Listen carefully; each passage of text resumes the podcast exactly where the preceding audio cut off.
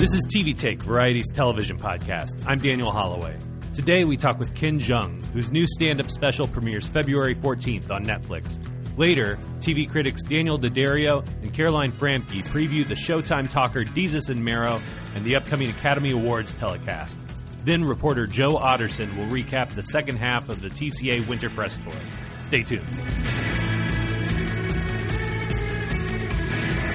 Ken Jeong, thanks for being here. Thank you for having me.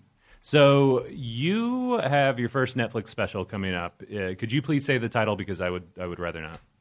Um, yes, it's called Ken Jeong. You Complete Me Ho, and that is named after uh, one of my one of my jokes I do in my act, and it is a play on my wife's last name, which is Ho, and it was actually her suggestion for that title.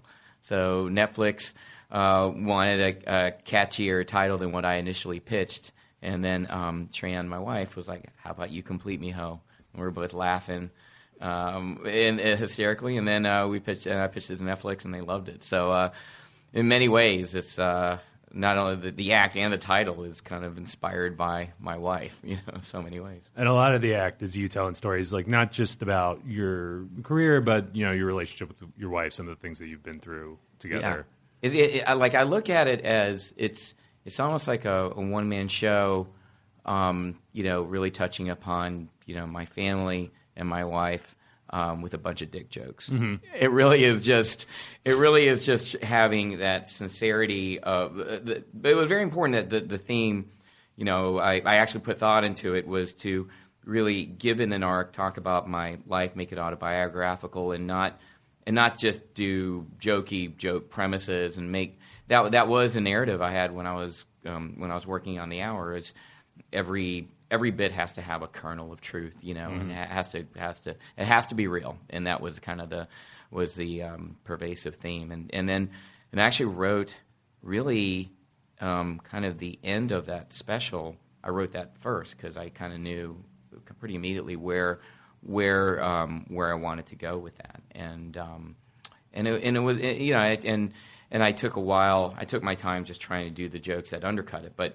but to me, I learned a lot from my own show, Dr. Ken, where where I really I was just trying to break story, break premises, and and I kind of applied that to to this, and it was kind of filling up the void where kind of Dr. Ken left off for me because I really you know, more than having my own show with my, my namesake on it, it was like I, I love the writing of it because that was the first time I've ever written, you know, on anything. So, and in, in, in many and stand up really is a writer's medium, and so I think people will be kind of surprised that I'm not doing not doing a lot of singing or maybe very limited dancing. You know, so it's not like what you see on me on a talk show or right. or is I'm not recreating scenes from The Hangover where I'm you know, I'm jumping out of a curtain naked or something. Right. You know, it, it really is. I wanted this to be really a straight stand up monologue, and um, for an hour, you know, I wanted to wanted to see if I could do it. So, um, so that was really, and, and the only way to do that is really to tell the truth. And there's some real uh, earnest moments in there, I think, yeah. particularly toward the end. And um, you know, did you have? Was that intentional, and were you worried about it about you just don't see that in stand up a lot. Yeah, the kind of thing that you're doing there in the last twenty minutes. Yeah, it, I yeah I was. You know, I think um, it, I credit goes to Jon Chu who directed my stand up special, and he was his. He was like, "You got to bring Tran in the audience," and I actually was not going to because I she really doesn't come to a lot of my shows. It, like she'll come to a few of them, a few a few of the nicer nicer ones, like the Sydney Opera House she'll go to. She ain't gonna go to a Funny Bone, but but uh, but um, it, but it was it was Jon's idea. Like you got to get Tran there, and I was like, "Are you sure?" He goes, "Yeah, I want. I have a vision where I'm I'm going to cut away to her." And um, and I was like, you know, and I trusted him obviously from Crazy Rich Asians, and uh, and we become really good friends. And uh, and he had that that vision of the entrance, exit, and having Tran involved, that was, uh, you know, because a lot of people ask, what what do directors bring to the table, you know, mm-hmm. with the stand special, and and I thought that was his by far his best note that really resonated with me that uh, I didn't bring was having Tran in, uh, in the reaction shots where I talk about my wife being a breast cancer survivor, still is cancer free after 10 years, and how that dovetailed into um, me getting the part of Mr. Chow in The Hangover. And, and, and it was um, kind of an intricate weave because you want to, I don't want it to, it, it is, it is, um, it's heartfelt and sentimental, but uh, this is what I learned from Dr. Ken trying to undercut that with a with a well placed joke for pace, you know. So it, so I'm not just being so you're not just kind of going on and on. And sometimes when you when you tell the truth and without a laugh, it it to the viewer to the listener, it can feel like it could go on forever. And I didn't want that. I wanted that's the great thing about comedy. Comedy is about pace at the end of the day. So that that the last 15 minutes or so, I'm, I'm, I'm kind of especially personally proud of because I had never done that before in my stand up. And I had, you know, um, and I really wanted to do jokes for pace, you know, that's all it was. They were, they were funny enough to get the crowd to have a laugh. And so in my head, okay, they're paying attention. I can go on to my next, you know, uh, kind of beat of that story. How did you get Jon involved? Um, I asked him I I asked him. I I asked after uh, the beginning of the year, way before Crazy Rich Asians came out. I yeah, I, when I the time I asked him, where I had a private screening of the movie early in the spring. My wife and I were there, mm-hmm. and um, and he was asking what I was up to, and I just started going back and doing stand up for a couple of months. And I said, well, I'm doing a lot of stand up, and uh, he goes, really, I want to see it.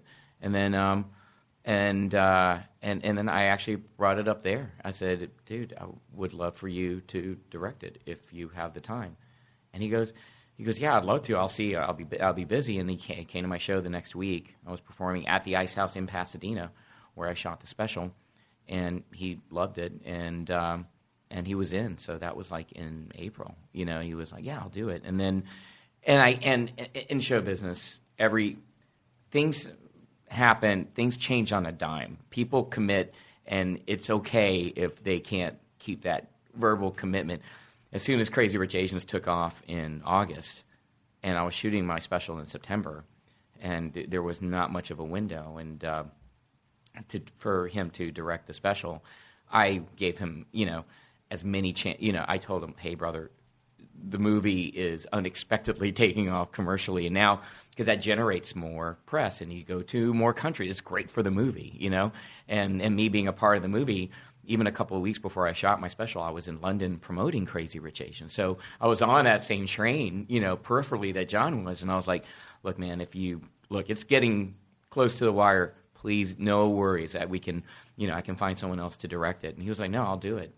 And you know you know, here's a guy who is a, you know, uh, successful Hollywood director now and who is, you know, a celebrity in his own right, and he's not a flake. I mean, I can't believe it. He has every reason. I don't know. In, in, in, if I was in his position, I probably would not have directed it because I would have been like, I don't know. I, I just gotta, gotta. And literally, he was moving on to another, to two other projects, like literally the day after I shot. Oh wow! So he just made it happen and he did not have to. And i and as his friend i was like you don't have you know i really meant it. And you know it's just a testament to um, jon chu as a person and and yes it made the special even that much more meaningful for me obviously yeah. You, as you said you shot it at the ice house. Yeah. Um, I, I, mean i think we're all used to seeing you know these sort of uh, half hour we're used to seeing clubs on tv but i couldn't think of the last time i saw a special in a club. Why'd you want to do that because if you're not, it, only a select few are routinely doing theaters, you know, and and I. I was watching a lot of Netflix specials, not just Netflix. I mean, you talk about HBO, just all the specials, and you, for the look, it it's an amazing thing to you, you, can catapult someone to fame if they're performing, you know, in a big venue. And I I looked at myself in an honest moment, and I was like, well, you know, I'm already famous. So I don't need a bigger venue to people will know who I am. And so why don't you invert it? And but I'm also not Seinfeld famous. So Seinfeld also did his in the club, but his was more of a return, really mm-hmm. an amazing documentary, like Return to Return to Roots, you know. Yeah. but mine was kind of splitting that difference. You know, I'm a known known entity to some, and people at least know my face. So do it in a club that is real and that where my wife first saw me do comedy, and I, uh, you know, just to keep everything real. Mm-hmm. That was really the main thing. Was and and I had my first my first venue back doing an hour in February of last year was at the Ice House. So I would so anytime I was working out new material, I would go on the road, try some stuff at uh, some casinos or other clubs, and then go back to the Ice House, knowing in my head I would film it there, and then just keep chipping away at that hour, and um, and then and I did think, uh, and then you know, along the way, I was thinking of other venues, and and, and there are some amazing theaters um, that are very intimate. And Dave Chappelle is amazing at like hit some of his Netflix specials are they're right. It, they, he, he does an amazing job of having these big venues, and Chris Rock special too,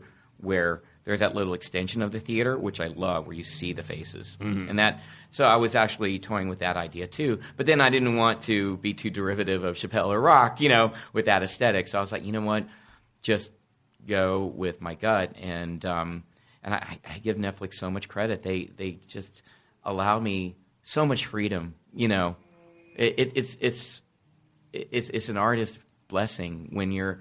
I'm, I'm telling Netflix they're like, you know, I really want to do this in a club. Okay, I want to do it here in town. Okay, I want to do it there.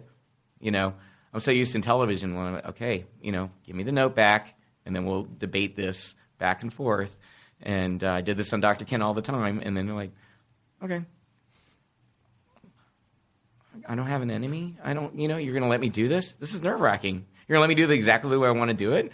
You know, and it, they're, they're, Netflix is, I can't say enough great things about what they've done for stand up comedy. They have really, you know, they have really brought back stand up comedy into, into, into fashion and form.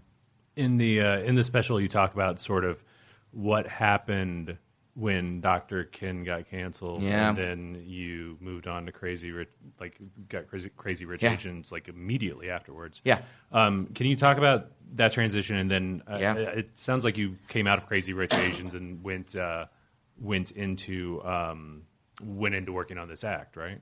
Yeah, that's that's pretty much the timeline, and and um, to go even e- even deeper than that, um, that I couldn't really touch upon the act. The in, in the act, um, I just was talking to Jon recently over the weekend about it.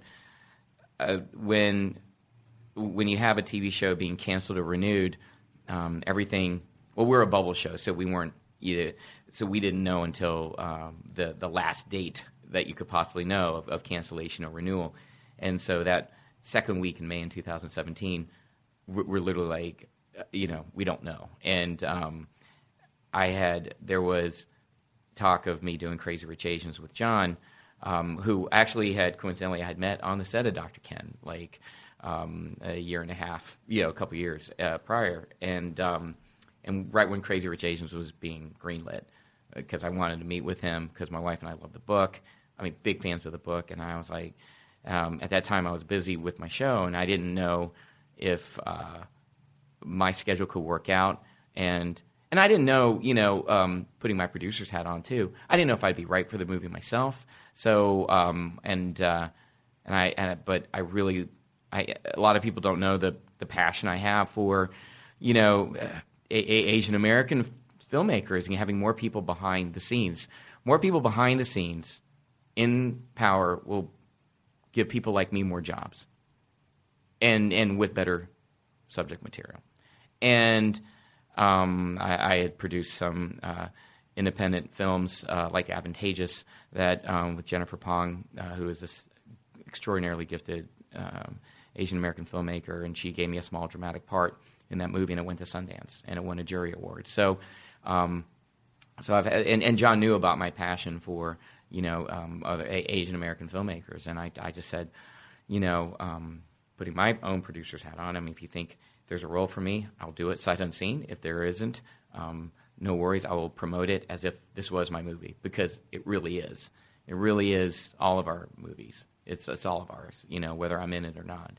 I have I feel that deeply about it, and I knew I'm a big fan of Jon's um, directing uh, vision, and I'm I'm a big fan of Kevin Kwan's book, and I knew that it would. I knew it would be a hit. I, you know, way, you know, and I never wavered in that. I knew it would be a great movie. I didn't know it would be this commercially this huge. No one knew that. Yeah. Um, but I knew it would be huge. And um, so, getting back to your original question, it was um, I, I was uh, I was being circled for the part of Papa Goh in in the movie, but I didn't know if I could do it because if Dr. Ken had gotten renewed, I would have to go to upfronts the the following Tuesday. You just it's like it's like American Idol, like the like cancellation renewal of shows. Hey, you win, you're going to New York for upfronts, or you lose, you know, going back home, you know. So it and I've been on both sides of the coin. On Community, we've been canceled 85 times. You know, so I'm no stranger to renewal or cancellation. You know, it's just part. This is business. You know, it's, it's just it's nothing personal. It's just business, and that's what show business is about. You have to have a thick skin, and I've been on both sides of those coins. And uh, so um, every day, you know. Um, there was just anxiety, understandably, on both. Like, well, a will I get my my show renewed. And then Jon Chu and Nina Jacobson, the producer, is Ken going to do the movie? And like because literally they can't move that date of that the the go dinner scene that you see that that sh- that was shot on the day of the upfronts. They couldn't Oh, move wow. that date. Yeah. So I couldn't do both. Even if I like, it's not like I get my show canceled, but they can move. It was fixed, so they would have to get another actor involved. So everything was touch and go, and um, and I think this is a good lesson, just since this is an, an industry podcast. You know, in delicate situations like these, it behooves you to be honest and transparent in business, and just to have your heart in the right place. No need to you know, motherfuck anybody or one up anybody. Just be honest and just have your heart in the right place and good things will happen. And that's in business, you know.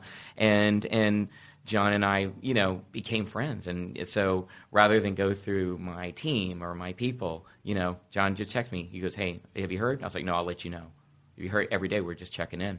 Cuz I also want out of friendship to him, I I wanted him if if I got if I wasn't available, I want him to get I want him to get you know the right actor. You know, I was stressed out for him too. I want to make sure. I don't want to, you know, hijack. I don't want to put anyone's film hostage. You know, on, or on anyone's schedule. Uh, That's happened to me on Dr. Ken and as a producer. So you know, I was really empathizing with their situation. So I, I was like, I will do what I will just everything in real time. And then the moment we got canceled, um, profoundly disappointed and depressed, but at the same time had the presence of mind, you know, to text Jon, show got canceled, and then he goes, "Great, you're on a plane to Kuala Lumpur to shoot Crazy Rich Asians." So literally the next morning, you know, I'm on a plane, you know, uh, yeah, and then so while the upfronts are going on in New York, um, you know, and the demise of my show, I'm literally shooting a scene that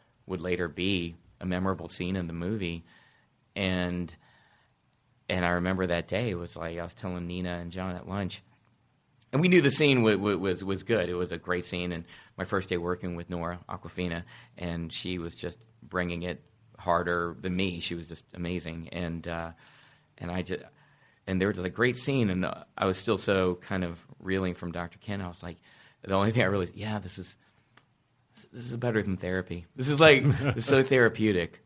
Thank you for having me. Just because I just wanted to be anywhere but you know I just wanted to be anywhere but L.A. or New York. Just just reading about the demise of my show. You know, an actor always acts, and so that was the best thing you know uh, for me personally to do than to wallow in my you know there's nothing you you can't get the show back. You can't dwell. So might as well work.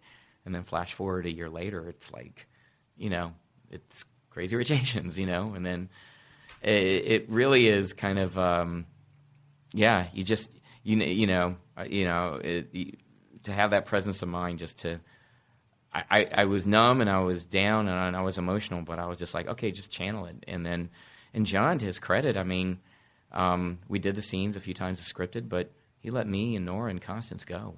A lot of that was, I mean, a, uh, there are some of the great, my favorite line in that scene, which is actually seen from the book. Don't you know there's starving children in America? Which is such a great line because that describes the book and the characters in a nutshell. You know, it's good for story and comedy, but all the other superficial touches that would that that I did in the movie. That was Jon just let me go. So all that was improvised, and uh, and same with Nora.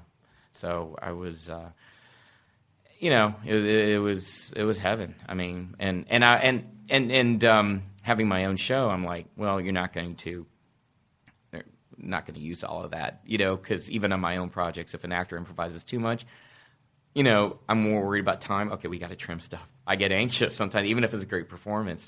So, um, to Jon's credit, he kept it all in, literally all in. I was like, wow, because there was a world that really didn't need that scene as much. So, um, so grateful to Jon on so many levels. You know, it's uh, there's there's a lot of wonderful you know, stories behind the scenes as well as you know the story that everyone knows. Yeah. Uh, coming out of that experience, what made you want to get back to stand up? I think it was the void of that losing Dr. Ken. A, I lost a show that would that had my vision of representation on the screen. We had five Asian American series regulars. Um, it, it, was a show that based on my life, so it was a personal journey. Um, and, and, and amazing performances, and and and I, I, had unprecedented you know access behind the scenes. Um, uh, and, and, on, and but on a selfish creative note, what I really missed the most, self, uh, just in my own skill set, was I was in the writers' room every day. I was a real writer on the show, and I would, I would, I really miss writing. You know, um, I, even after Dr. Ken, I've been fortunate enough to do um, a lot of movies since then. So, and and even after Dr. Ken ended, I, I, you know, I was fortunate enough to have a whole slate of movies and to keep myself occupied acting. But I, I wasn't happy. I wasn't. I just felt like, you know, and and it wasn't just the ego of losing my own show. I, I think it was just the writing of it, and I just I really missed creating. And then sometime in January, it was about this time, like um, I was talking to my wife, I was like, maybe I go back and do a stand up. I hadn't done this 10, 10 years. I had done it for 15 years, at least prior to the hangover. So I got started out on my stand up. And then um, it was really an afterthought at that point, stand up. And then my manager floated the idea. I was like, hey, you know, maybe get a Netflix deal and uh, do some casinos and see if you like it. And then he was, but first you got to go. You, you, it was my manager's thing, and and, and my wife's too. They were both like, uh, just do a couple of sets first because the traveling's brutal. Mm-hmm. Still is. You know, I'm going to a casino in a couple of days. It's a brutal. It's a brutal lifestyle. The, the travel stage is easy, but um, and you, you got to really love it. And then I went back to I performed at the Laugh Factory end of January just for like ten minutes, and I just used a couple of jokes from my old act, and I literally went through talk shows where uh, I was doing jokes, kind of, and and I literally used those as a as a platform. So I, I did you go back and watch video of yourself? I watched videos on YouTube? on YouTube of like me on Conan, me on Kimmel, um, yeah, old like Tonight Show, um, just anecdotes like hangover stories and then stuff, and then um, yeah, I just did ten minutes of that. Some of that actually has that was really used as a placeholder, but some of that actually segments of it did make it into into the Netflix special, but but then then I was like, and it went over well at the Laugh Factory. Um, and I was nervous. It was like I did ten minutes, and then uh, I just built. I literally just from there built on it. And then I, one of my uh, one of my good friends, who's a stand-up comedian, who's um, I go back 15 years with, he would start recording my sets and give me feedback, and he would just say this and he actually gave me a great pulse on today's comedy because stand up has changed from 15 years ago when I did it. So um, it it's become more one man showish and it's become um, not laugh based but more story based. And I'm like, well, that's eureka. That's like exactly what I want to do in my stand up. I don't want to go back and and you know and tell like who farted jokes or you know you know what's the deal with you know with my sock. I don't know you know, what's the deal with socks? No, no, no disrespect to comics who do that, but it was just like, you know, I wanted to. I had, I feel like I had something, something to say. If it wasn't meaningful, at least it was meaningful to me. So, um, so yeah, I just started from there, and I was like, well, this is great. I feel like today's current trend of comedy is more introspective and is is less joke based, and I felt like that's kind of what I want to do because um, my old act had was, was, was guitar based. I I did BET's Comic View for three years in a row. I mean, I was a you know, I was like, I mean, I, I, had 15 tight minutes, man, that I knew I could get a huge laugh, and and uh, and I did not. It, it's funny when I went back to the Ice House, the general manager at the time was, like, "Yeah, man, this is great. Where's your guitar?" You know, like you know. So I was like, "Yeah, I'm, I'm trying not to do it." Really? Huh? I don't see how that goes. You know, so everyone, like my old friends, are like really. No guitar. I was like, I'm really, I don't want to see if I can, if I can just maybe just talk. You know, and um, so that was a bit of a stand-up transition that a lot of that people who are do stand-ups are known for one particular style of comedy. I wanted to change my whole style of stand-up. You know, that was, you know, th- that was personal to me. So I don't know if I answered your question. I, wh- whatever you did was better than whatever Oh. question I asked. Um, so you uh, want to talk uh, quickly also about Masked Singer? Yeah. Um, is that show as weird to make as it is to watch? Yes, it's. I I. I mean, I'm sitting here talking to you less than a week after the premiere. Highest highest ratings of In- any show on Fox in seven years. Highest unscripted ratings of any uh, of any unscripted show in three years. Wow, they really drilled you on those uh, on the ratings uh, points, huh? L- let me look at the network executives who are telling me to type that in, and then they're throwing that in the IFB. No, that that all But came, that's true. That, all came from my we mind wrote up the ratings yesterday. Well, you know, that's the thing. Being in Dr. Ken, like I'm well too aware of these numbers as the producer. So um, that's the thing. I, I ain't need no publicist telling me these numbers because like I knew them like the back of my hand because you know it's just such a numbers game television and these numbers just blew me. I've you know I, I I've never seen numbers like that on other shows, much less a show I've been a part of. I was on Community for for God's sakes for for five years. That you know, if you got if we were high fractionals, you know, we, we'd be going on a bender. You know, so it's uh, so to get a number that's actually fully formed integers, not used to. Yeah. uh, numbers that are greater than a 1.0 simply not used to in today's current television climate. And um, yeah, it's an insane show with a, an irresistible format. The format works, and it like it's and and um, my it, I'm I'm of Korean descent. It's my mother's favorite show. My mother's Korean, and it's King of it's called King of Masked Singer. It's the number one show in Korea. Has been for the past three years. Ryan Reynolds appeared on it at one Yes, point. right? Ryan Reynolds appeared on Yeah. it. And so when um, when they asked me to be a panelist, be a part of the show, you know, I was skeptical because well, I've never done this kind of thing before ever, and I really don't have any, I don't know, um, musical talent or ability. I, I, I just don't, you know, and um, and I asked my mom, I was like, should I do this show? And um, my mom was like, she was so definitive in her answer. She was, you would be foolish not to do this show. It, this would this will be a this will be it, this will be the biggest thing. It's the biggest show in Korea, and she showed me YouTube links. I watched all of them, and and I was hooked. And I also um, watched the show in Thailand too, which is also amazing. And then there's so much human interest in it. There's it's like five game shows going rolled into one, and and then I really I found myself like uh, like I remember the the, the seeing seeing I could not stop watching it because I wanted to know who the end like who was eliminated and why did they choose to do this you know? And then that and and the answers will were emotional you know? I'm talking about the Korean and the Thailand shows and they they really and I'm like oh and it's relatable and it's like you know it it really is is moving. And so I was hooked and and I'm not disappointed at all. There there's so many surprises in store on this show. Um you know that first show was almost like a test show. We really didn't know. I for one did not know what I was doing. I I, I still don't.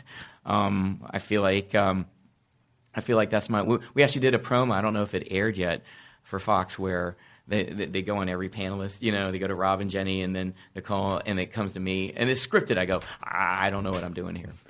that's like that's actually a scripted promo network, because and, and and and the producers, to their everlasting credit, they're like, run with it. Whatever stupidity you're bringing, you know, and like just run with it.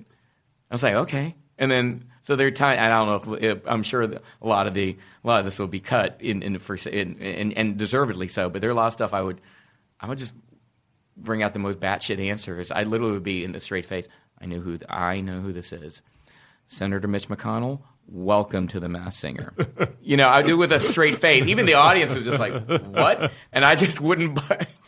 So, so I was like, I would just throw out whatever name that just, and it was fun, and it's like, you know, and now so there there was I was doing it to make like uh like the I was just doing it in my head. I'm just doing it to make you know some of my friends at home laugh. You know, any you know that know kind of the the weirdness of stuff like this. You know, who enjoy it just to watch it for the weirdness of it.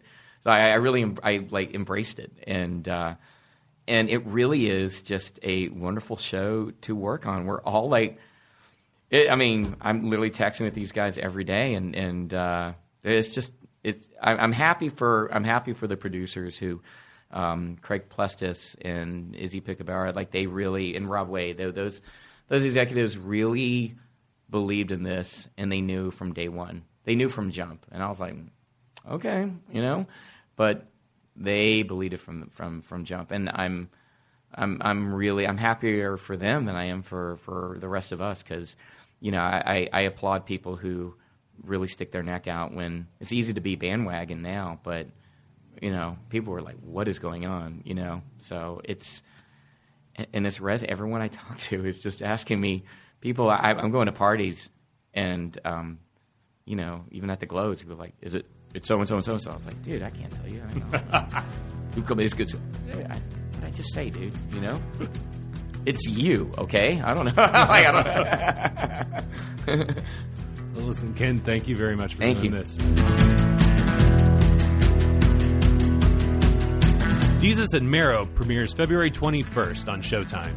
Daniel D'Addario and Caroline Framke discussed the new series, as well as the upcoming Academy Awards telecast February 24th.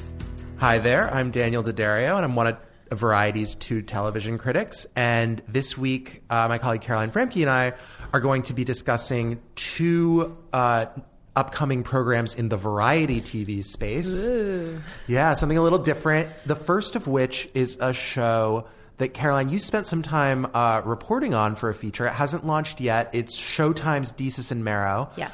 Uh, based on a the format, I guess, that these two hosts, Desus Nice and the Kid Mero, had pioneered at Viceland. Tell me a little bit about what you learned about this show and set up for our listeners who might not be familiar who they are. Right.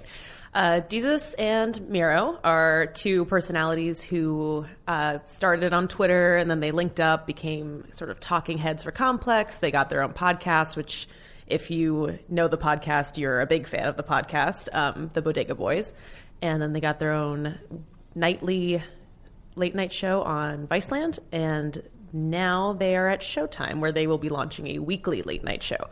Uh, one thing I learned talking to them is that they are looking at this less as a late night show as it's been done before, and more just the show that comes on at late night that happens to star them as the hosts. That loosely has to do with other shows. Like they're not coming out in suits. That's not their vibe. They're not. They're sitting behind a desk, kind of, but it's very loose. It's very casual they are very um, they play off each other really well they're going to have a monologue sort of this is their first time having writers which is a pretty big difference from the viceland show which was mostly just them ad-libbing um, they have a new head writer from colbert they have someone from last week tonight they've also taken some twitter people and it's going to be a really cool room um, they're doing some sketches which is new for them as well um, based on characters from their podcast but it is definitely um, a more mellow vibe than a lot of late night shows probably um, I loved there was one quote Desus gave me where he said that their show should basically feel like when you're like late at night when you're drunk with your friends on the train and you're just kind of rehashing what happened that day and laughing about it. So it's not exactly like last week tonight, which um, I think is a good thing. Um, there are a lot of late night shows out there that do similar things, talk about similar things, and for a lot of reasons, that's not going to be what this show is.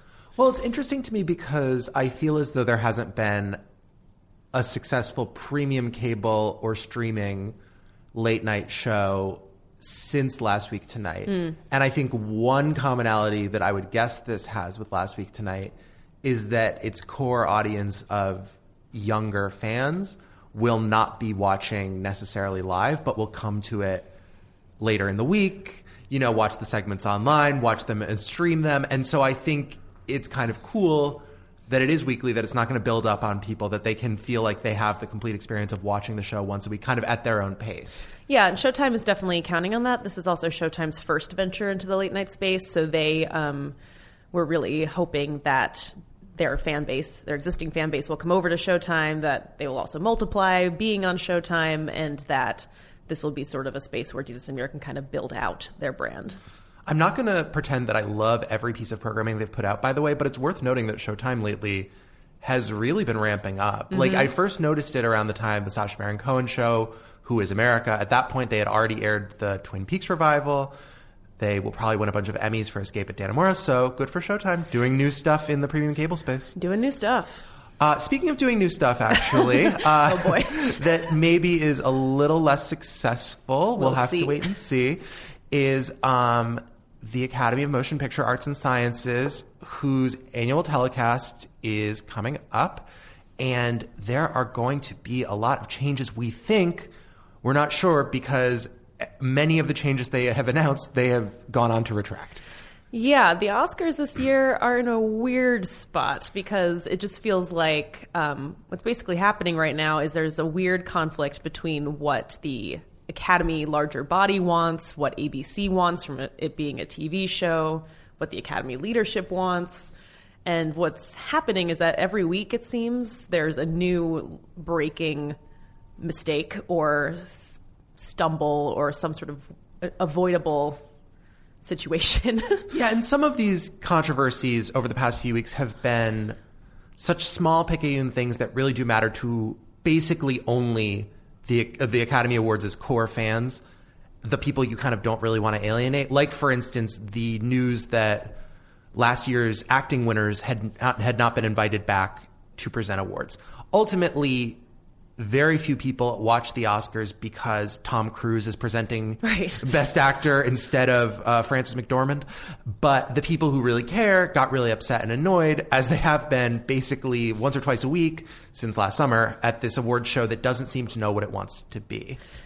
Yeah, and that's and at this point we're not even talking about the whole Kevin Hart mess, which was and kind of remains a mess. At this point we're talking about how ABC is trying to make the Oscars fit into a sort of neater 3-hour block. They're also trying to launch um, the premiere of um, their new dramedy Whiskey Cavalier afterwards, like it's the Super Bowl. I don't know who's going to stick around to watch a drama from 11:30 to 12:30. Yeah, especially given that the Super Bowl lead out has not actually been a very effective launching pad the past few years. I think Sure, people so people just like at a certain point when you have the option of going on the internet after something is over, you're not going to keep the television on when you've been entertained for 3 hours. But but they want to cut it down. And I think you were saying offline that to you the idea of making some change Mm-hmm. isn't completely illogical to you. No, I mean, I think it makes sense. Like, look, at this point, ABC's not wrong that ratings have gone way down for the Oscars, but that's kind of how it's gone for every live event except for probably the Super Bowl. I mean, still not as many people watch the Super Bowl The as Super Bowl did. was down this year actually. Right. Yeah. Um, so everything's kind of down across the board, and they want to change that. I understand that, and I understand wanting to maybe mix up what the format of the Oscars have been um, to maybe try and fix that. But the ways that they're going about it don't seem to really be that well thought out. Um, we just found out that the that there will be four categories announced off air: um, editing, cinematography, makeup, and hair. Right. Yes, uh, editing, cinematography, makeup and hair is one category, and then live action short film. That's right. And obviously, this has a lot of people in the Academy pretty upset. Um, it does seem like this is sort of ABC trying to pivot the Oscars to be a little bit more like the Grammys, which do hand out a lot of their technical awards off air or before the broadcast, before the show is basically a show. It's not a ceremony, it's a show.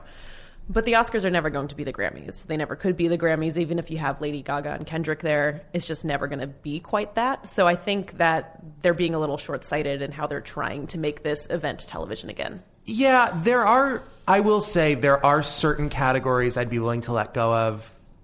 Not cinematography and editing, which to me are kind of, as many people have pointed out, including members of the Academy who are pro- protesting publicly, those are kind of at the heart of cinema. Uh, I've never really understood why animated and live action shorts that very, very few people even have the capacity to see are awarded, but that's neither here nor there. I, I do think Shots that fired. I do think though that people go to the Grammys because they want to see a music industry trade show of performances, Yes. and they go to the Oscars because they want to see pure uncut acceptance speeches, and some of those are by people we know, like we anticipate Glenn Close and Rami Malek, for instance, uh, and celebrities with whom we already have an affinity, and some of them are this film editor whom you've never heard of and you probably won't think of again, but his or her extremely moving, uh, you know, moment of being recognized for the per, perhaps the first time in his or her career is is a really human moment and kind of transcends all of the glamour and the glitz. And I think losing that or not even really getting why that matters to people is a real misstep to me. Yeah, I agree. I think there are other ways to shorten this. I mean, take out one of the 10 montages about the magic of movies. Don't present every Best Picture nominee with Mm-hmm. a whole big package. Um, I don't know. I mean, not having a host helps. Like, not having a host actually is kind of a good idea. Fine. It- like to try out. That's a cool experiment, even though it wasn't their goal. Like, but that already subtracts like 12 minutes out of the show. Yeah, and I also think, look, as long as people are tuning into the Oscars, I don't know what an extra 18 minutes is really going to do. Just make the show itself more interesting. It doesn't matter how long it is. The the ultimate irony is that if history is guide, this show will go up in the ratings as would have a completely unchanged show because there are a lot of people out there in America who've seen Black Panther, A Star is Born, and Bohemian Rhapsody.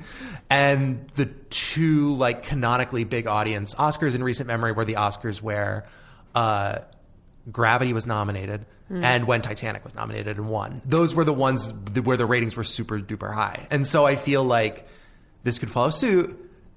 And then maybe the Academy leadership will look around and say, oh, we did this, even though it's actually that a lot of Rami Malek stands are out there.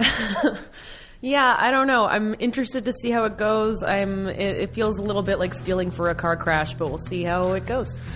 All right. Well, that's one thing to look forward to, and Whiskey Cavalier afterwards, because there's always more TV where that came from. The TCA Winter Press Tour, a series of press conferences in which networks tout new and returning shows, ended February 13th in Pasadena. Joe Otterson talked about what looked good and what did not look good. Joe Otterson, thanks for doing this. Dan Holloway, thank you for having me. Joe, um, we're uh, we're drinking uh, celebratory beers right now. Yep. Cheers, buddy. What uh, what here. could you uh, could you describe for our, our many many listeners uh, why we're celebrating with these beers? Uh, because we have just finished a grueling two over two weeks at the TCA Winter Press Tour. Um, you just an absolute slog. You know, I mean, I, I have probably some form of you know psychological damage after two weeks of this. You know, Yeah. I, I, I will never recover. Quite honestly, I'm I'm, I'm done. comparable to doing work in say a coal mine or or or Eu- European field of war in the early 20th century, right? Yeah, I mean, you know more about that. You know the yeah the whole World War One. It's it's comparable to World War One. Yeah, these are yeah. these are high class problems we've been experiencing. Um, Yeah, we're so we're so we're so hard up. um, what? so what is? Uh, it's been 16 days, and we we have seen a lot of TV represented on the stage in Pasadena. What have been, to your mind, some of the highlights? Um, it's hard to remember everything, but I mean, in terms of the past week, I think Hulu was definitely one of the highlights of the past few days. Um, they brought a lot of star power to their panels, and their panels were also very energetic, very fun. Um, they brought Catch Twenty Two, uh, the adaptation of the series adaptation of Catch Twenty Two. They're doing with George Clooney uh, and Grant Heslov producing, and George Clooney's also starring in the show. Um, and uh, Kyle Chandler was there, Chris Abbott was there. Um, that was really great. They brought Dr. Ruth uh, for Ask Dr. Ruth, which was really, really fun. Dr. Ruth Westheimer is just, I mean, at 90 and a half years old, she was very specific to point out she's 90 and a half years 90 and a old half. During her panel. Um, she is just an absolute, you know, spitfire and just really, really fun still to this day. There's and a then, doc that got uh, really well received at Sundance. If you talk to our film colleagues, yeah, and she I try not to read their work, but sometimes I talk to them. Um, that was really fun. And they also brought uh, the Act, which is based on the true story of, I believe, the murder of, I believe the woman's name is uh, Dee Dee Blanchard is the woman's name with Patricia Arquette. Yep. And Patricia Arquette has obviously received a lot of praise for uh, her work recently. Escape of Dannemora. She won the Oscar um, a little while back for, um, I believe it was Boyhood, correct? She won Yep. the Oscar for that. She was really great. Um, that was definitely one of the highlights of the past few days. Um, and then uh, HBO was here as well. They brought um, Veep back for the final season. It was uh, Julia Louis Dreyfus and David Mandel. Yeah. Yeah. So how was really that? fun. That was really great. Uh, Julia Louis. It was funny. There, there were some awkward moments because Julie Louis Dreyfus was here via satellite. I believe she's uh, um, doing a movie right now in Austria, if I recall. She's in the Alps somewhere in Correct. Europe. Yes. So she was here via satellite. But she was. I mean, she's just so incredibly funny. And her and David Mandel, even via satellite, where there was a brief delay with everything, she was just so incredibly funny. It's and good satellite chemistry. yeah, exactly. You don't see that often. Chemistry by satellite is very rare. but Chemistry with a three second delay. very powerful. Yeah, that was really fun. Um, and just you know, here obviously that show has been so incredibly well received and uh, throughout its run. But I mean, just to hear them talk about the end of it, and just obviously Julie Louis Dreyfus um, having uh, overcome cancer in in the recent past, and you know, David Mandel made some great jokes about that, even which was great to see. I didn't expect that at all. There was a there was a great moment when uh, Man- Mandel made a joke about giving Julia Louis Dreyfus cancer, and because of the satellite delay, there was like an excruciating three seconds that went by.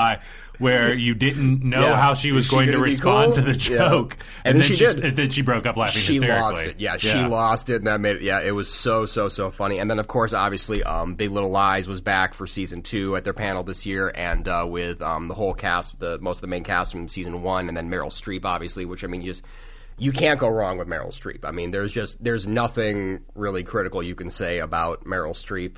You know, I don't think I don't think anyone would argue that. I mean, just you know, she's an icon, she's a legend. Any you know. Um, qualifier you want to put on. She, Meryl Streep is beyond reproach at this point, and just you know, here having her there. I mean, just I mean, like everyone in the room was fangirling out for Meryl Streep. That's not how you talk about Meryl Streep when the microphones are off, Joe.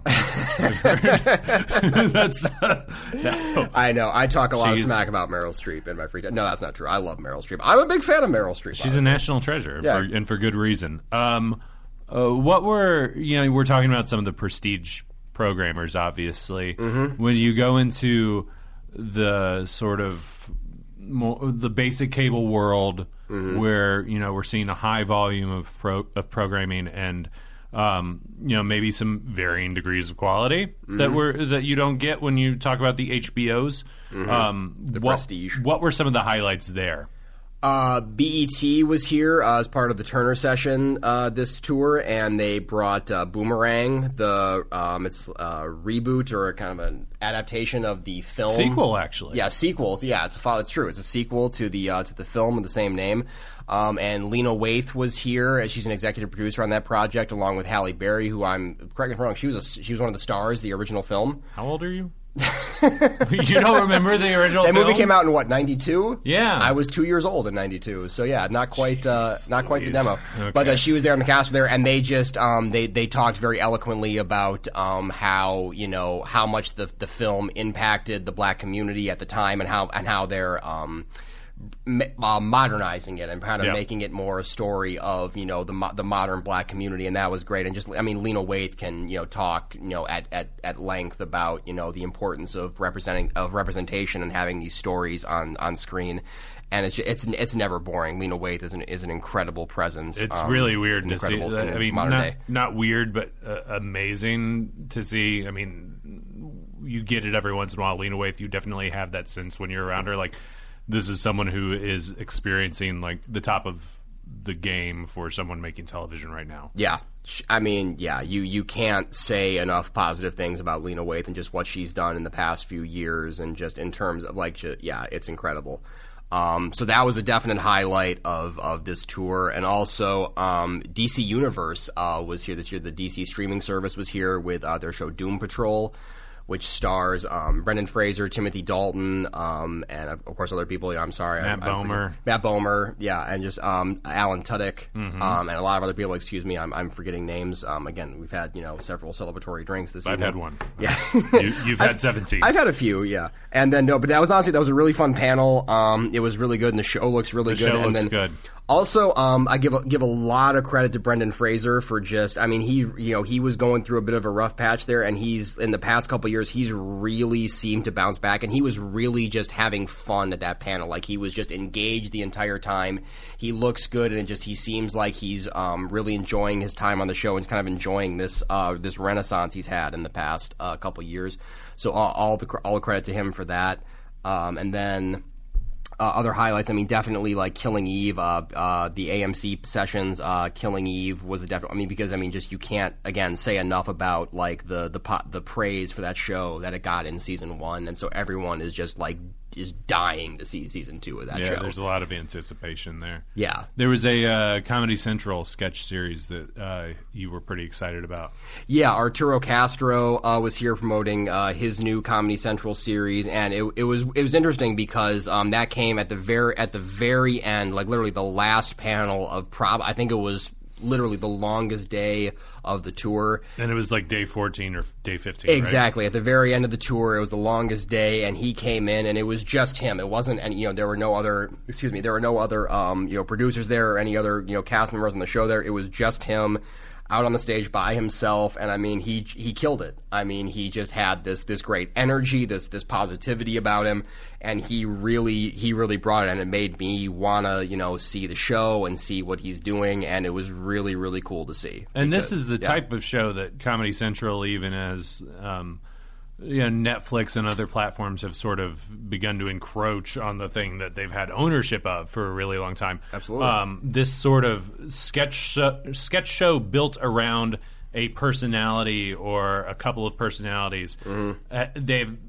had consistent success with that over time. They they had uh, Inside Amy Schumer and Key and Peele, Chappelle Show. Chappelle's show. Chappelle like Show, if you yeah. go that far back, uh, the Kroll show. Yep. Um, you know, th- this is kind of firmly in their wheelhouse, and so this feels like this could be the next one of those potentially. yeah, this seems like he's going to be the next like big breakout star of Comedy Central, and and you know more power to him because like again the guy like I mean to come into that room where it was just so dead and to just really be able to to bring that um bring bring the humor and bring the energy that he did at that time. I mean it was really really impressive. The poor guy, because the, the fact that we are predicting good things for him probably guarantees that his show will be canceled before we even get out of the first season. Yeah, probably. Um, were there any lowlights?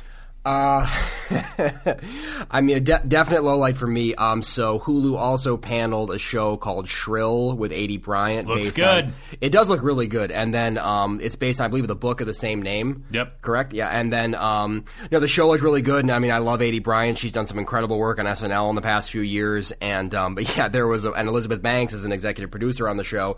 And unfortunately, some so the show is about um, Aidy Bryant plays one, and they're very specific about using the term like fat on the show. Like it's about a fat Right. woman kind of like owning herself and owning This her is- body. This is the word that they use Yeah. within the context of the show. Yeah, and just um, just her just kind of like you know living her life in, to the fullest uh, extent possible. And um, Elizabeth Banks is an executive producer on the show, um, and Elizabeth Banks has been doing some really interesting stuff on the producing side of things in television for the past few years. And um, unfortunately, someone uh, asked Elizabeth Banks, you know, who is a very you know kind of fit uh, woman, uh, asked her, you know, it's like, oh, the I'm going to paraphrase it a little bit, but basically the question was, you're just you're you're so beautiful and so attractive. Why would you do a show about a fat woman? And it was just kind. Of, I mean, everyone in the room was kind of hanging their heads a little bit, like, why would you ask? Yeah, you know, that question. That was unfortunate. There's always with TCA. There is always this uh, at least one what the fuck moment that is generated, sadly, not by the people on stage, but by uh, by the other folks there. Yeah, that that was unfortunate. Um, and but yeah, but I mean, otherwise, yeah, the show looks really good. And then again, Aidy Bryant is is incredible. She's a great comedic talent. And I mean, again, it's just one of those things like you don't see these types of shows, you know, about a woman just kind of you know who is overweight, but just who really owns it and just you know you know what like yeah I'm overweight but I'm gonna I'm gonna take charge of that and I'm gonna live my life and I'm gonna have a good time and I'm just gonna you know like to hell with you if you don't like it you don't see that a lot, and that's really, really cool to see. So I'm really excited to see how that show is received uh, by the general public. It's it's it's rare to see something coming to TV where you're like, I haven't seen that before. exactly, exactly. It's something very unique. Joe, thank you very much, and looking forward to summer TCA. Um, I can't wait. It's gonna be fun. Thanks for listening. We'll be back next week with Charley Pride, subject of the new PBS American Masters documentary, I'm Just Me.